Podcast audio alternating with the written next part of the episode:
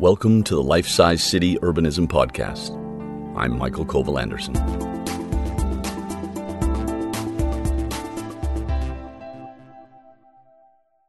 When I first wrote this text a few years back, I was in a vacuum packed tube hurtling through the air high above the Canadian tundra, heading to Edmonton, Alberta to speak at the Winter Cities Shake Up Conference.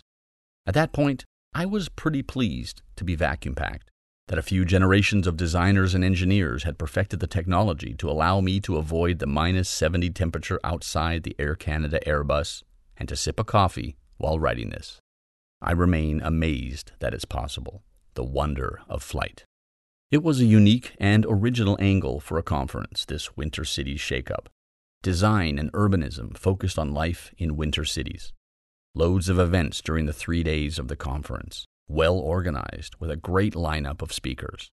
I have been wondering, however, about why conferences like this are necessary.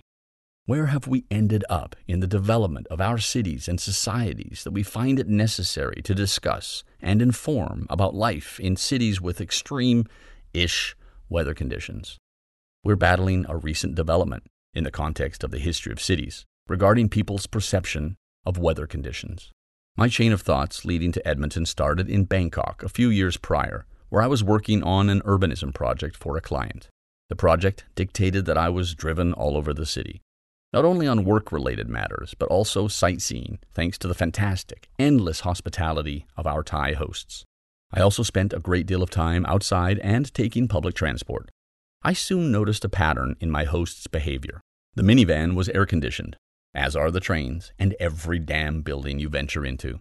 Every time we entered an air conditioned space, my hosts would comment on how great it was to be out of the heat, fanning themselves and exhaling through pursed lips in theatrical relief, even after a short 20 meter dash from minivan to building entrance.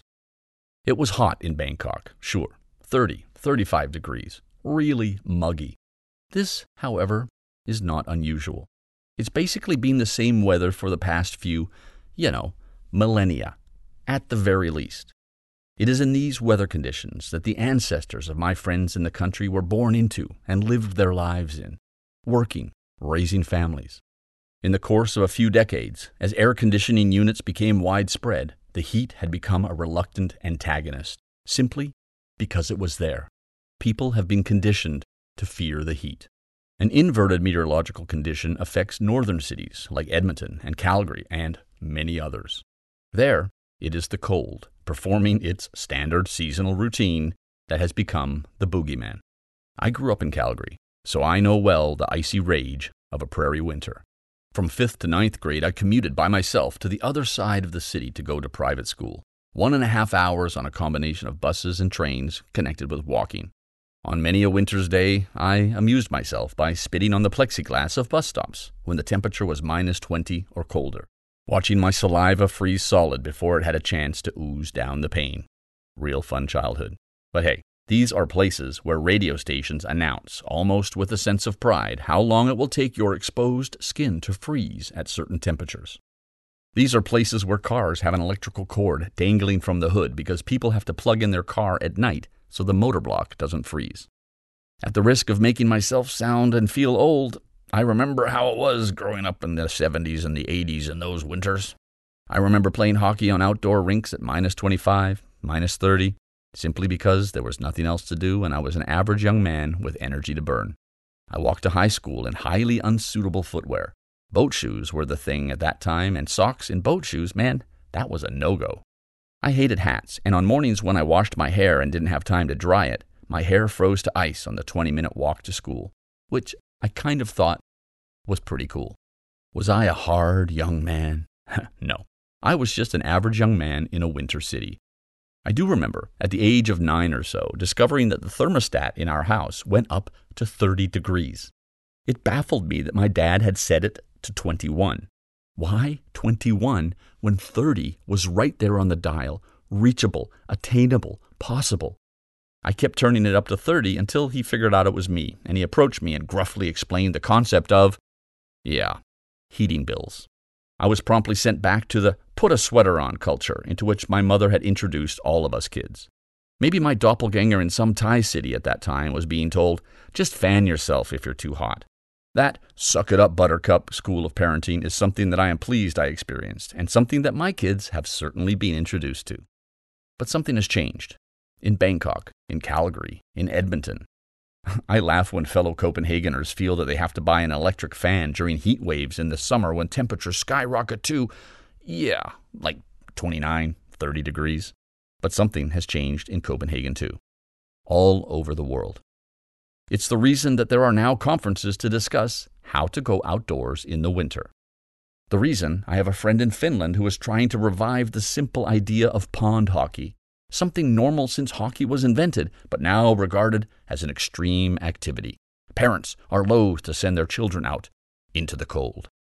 I decided to give it a name climaphobia, fear of the weather. Not extreme weather like destructive hurricanes, but just, you know, the stuff that happens outside your home, wherever you happen to live. We have developed into climaphobes. We fear the weather as soon as it ventures out of our narrow comfort zone at either end of the temperature scale. In Denmark, the comfort zone is indeed narrow. After 25 years of living in Copenhagen, I have noticed that the perfect temperature for Danes is 25 degrees. At 23 or 24, oh, they bitch about what a lousy summer it is. At 26 or higher, oh, they gasp theatrically for breath. When the temperature stays above 20 degrees at night, the Danish Meteorological Institute declares it a tropical night. It is rarely accompanied by a happy tone, more of a dire warning. Then you have an entire nation that is paranoid about sweat. Luckily, it's only one nation, the one squeezed awkwardly between Canada and Mexico. It's really the only place I have to listen to people say, I can't ride a bike, I'll sweat. It's another angle for another day about how America is one large population of sweatophobes. There might be a Latin name for the actual condition, but I just couldn't be bothered to look it up. They are literally fearful of their bodies doing one of the things that our bodies do. But these days, it's not worth spending too much time pondering the hows and whys of a certain country. My dad would have been 94 this year, he grew up in Denmark on a farm in northern Jutland. He would wax romantic about the legendary winters that were the norm back then. 39, 40? Yeah, that was a winter. Right up until the winter of 41, 42, you know? He lived in Calgary since 1953, so the winter temperatures were just a bit chillier than during his childhood. He smiled and chuckled when telling me of this or that cold snap in Calgary every time I called him during the winter. He was almost disappointed when winter days rose above zero. He wasn't a fan of climate change, but for more reasons than one. The shrug his generation reserved for adverse weather rubbed off on my generation, but now climaphobia has struck.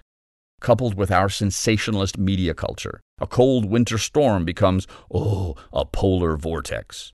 El Nino and his bride La Nina have produced a cull of unruly children, happily named, in order to imprint them on an entertainment hungry society.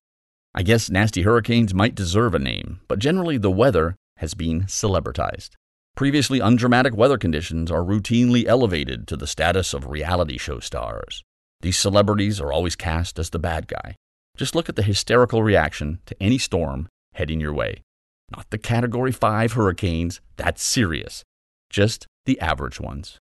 As a film, Climaphobia, yeah, it would be pretty lame. The protagonist would be a regular person living a regular life, perhaps plagued by less than optimal blood circulation, you know, so their feet and fingers were often cold. The gallery of antagonists would hardly strike fear into our hearts. Who is the battle against? Henry Heatwave, Roger Raindrop, Cold Snap Charlie.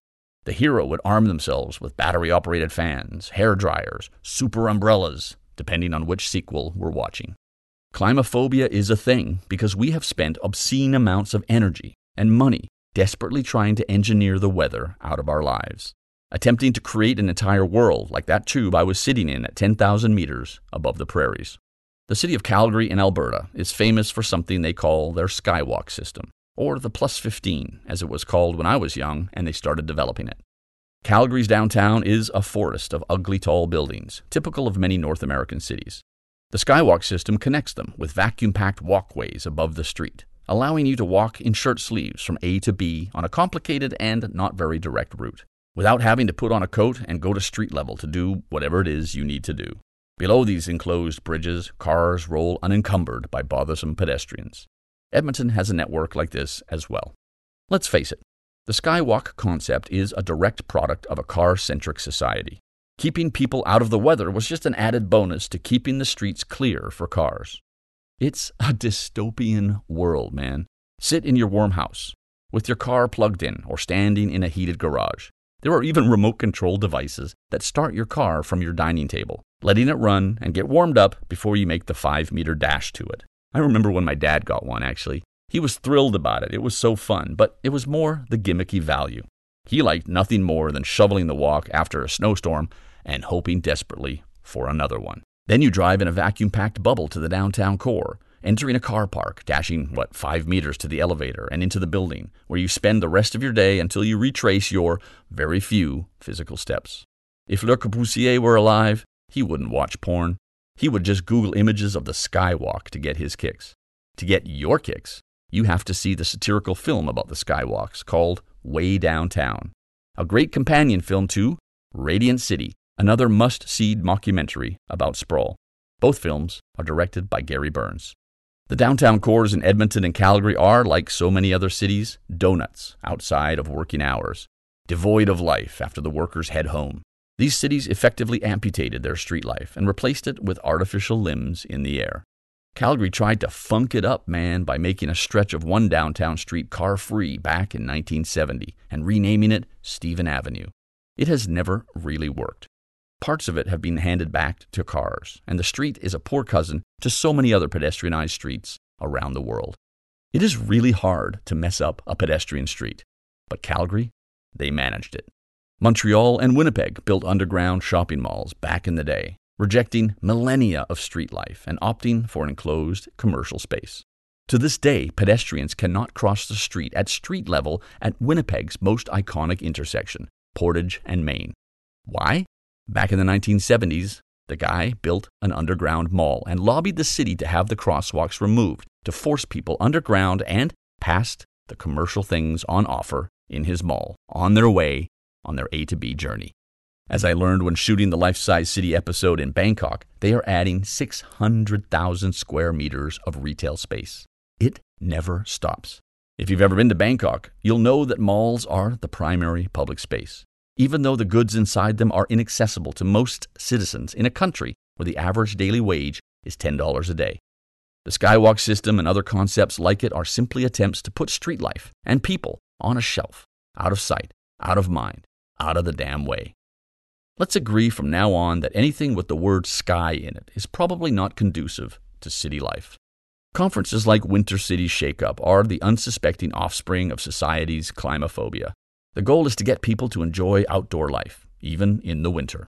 Something Homo sapiens have been doing for, you know, 200 millennia without ever needing a conference. Now, let me just reiterate it is a cool conference series. And if that's what we need, then I'm all for it. I'm just really frustrated that we need it. But is it enough to merely try and communicate the fact that, hey, everybody, winter's okay? And work to inspire citizens to rediscover outdoor winter pleasures? I was using air quotes there, but I also just realized that you can't see them. But especially when their perception has been warped by a generation of vacuum packing? No, it's not enough. It is design and urbanism that must battle the bad guys. Lurking in the wings of our crappy B film is the kingpin, Eddie Engineering. Like most nemesis, it's really not his fault. He had a bad childhood, growing up in a neighborhood built on last century engineering traditions, the unloved bastard child of Le Corbusier and Robert Moses. In an age where it was thought that engineering alone would save the world, in a region that bought into it more than anywhere else. We are left with one of the greatest challenges facing the modernization of our cities changing the perception of the citizens, perception of life outside their beloved bubble, perception of how people can transport themselves around cities. Telling is less effective than showing. In the information age, where we are inundated with things to learn, more things than we can ever hope to understand, telling through communication is losing its effectiveness. Showing creates a different conversation. Copenhagen's tradition for pilot projects allows for showing. Once something is on the ground and working, people will discuss it on a much more fruitful level. The conversation is advanced. Look at bike share. Ask the citizens if the city should have bike share, and they'll say, uh, no. Put it in, get it working, and then they'll understand. If they're still opposed, at least their opposition is well thought out. Well, generally. Look at all the temporary bike lanes and public space in cities around the world during COVID 19. A fantastic opportunity to show rather than to keep talking until the cows come home. In Copenhagen, 67% of motorists want more bicycle infrastructure. Why? Because we've shown them. If a motorist is sitting at a red light with five cars in front of them and 100 cyclists at the red light on the cycle track next to them, they can see it. They can do the math. If those five schmucks ahead of me were on bikes, I'd be the first car at the red light. They get it. Building bicycle infrastructure for year round use will show people. Ah, okay, I get it. I still really hate it, but I see how it works. Narrowing car lanes to create space for cycle tracks or public transport. Ah, okay, I get it. And so on. Just get out and do it. Designing facilities that are proven to work and slapping them into place. It's really the only way forward. Just get out and do it be it pilot projects, pop up infrastructure, or permanent solutions. A friend of mine, Luc Ferrandez, former mayor of the Plateau Borough in Montreal, North America's most densely populated borough, he understood this, and he understood it well. He transformed the neighborhood from his first year in office. Bike lanes, public space, narrowing roads, wider sidewalks, road closures. As he told me, do it fast and leave something green behind. Infrastructure, yes, but also beautification and greening of the city. Skeptics will hate the bike lanes less if there are now trees and plants and benches. If communication is to be used, it shouldn't be in the form of tired old campaigns like Ride a Bike, it's Bike to Work Month, or Save the Planet on Your Bicycle Today. Environmentalism is the greatest marketing flop in the history of Homo sapiens, and most bicycle advocacy, as well as a lot of advocacy for livable cities, is based on the same haughty tone and communication techniques. The same show starts every autumn on social media. Strange conversations begin about how to ride a bike during the winter. Overcomplicated articles appear, all written by avid cyclists who have all the gear, who probably mean well but do little to inspire the 99%. Every autumn, I start posting more photos of people cycling in the winter in Copenhagen on my Instagram, Vikings Biking, hashtag Viking Biking, daily flashcard inspiration, regular people doing a normal thing. Oh, but then you always hear, oh, people won't do that here. Ah, you know what? Yes, they will. Whatever you can think up that people won't do, there are people doing it all over the world in great numbers. Humans will always choose the quickest way to life size city first. I call this communicate effectively under second. This urban and show is then tell. Take the battle directly to climaphobia and vacuum packed cities. You've been listening to The Life Sized City, my podcast about urbanism and urban change. As ever, this episode was produced thanks to red wine and coffee. The music was composed by Phil Creamer. Check out his website at www.hereonout.ca. I'm Mikael Colville-Andersen. Thanks for listening.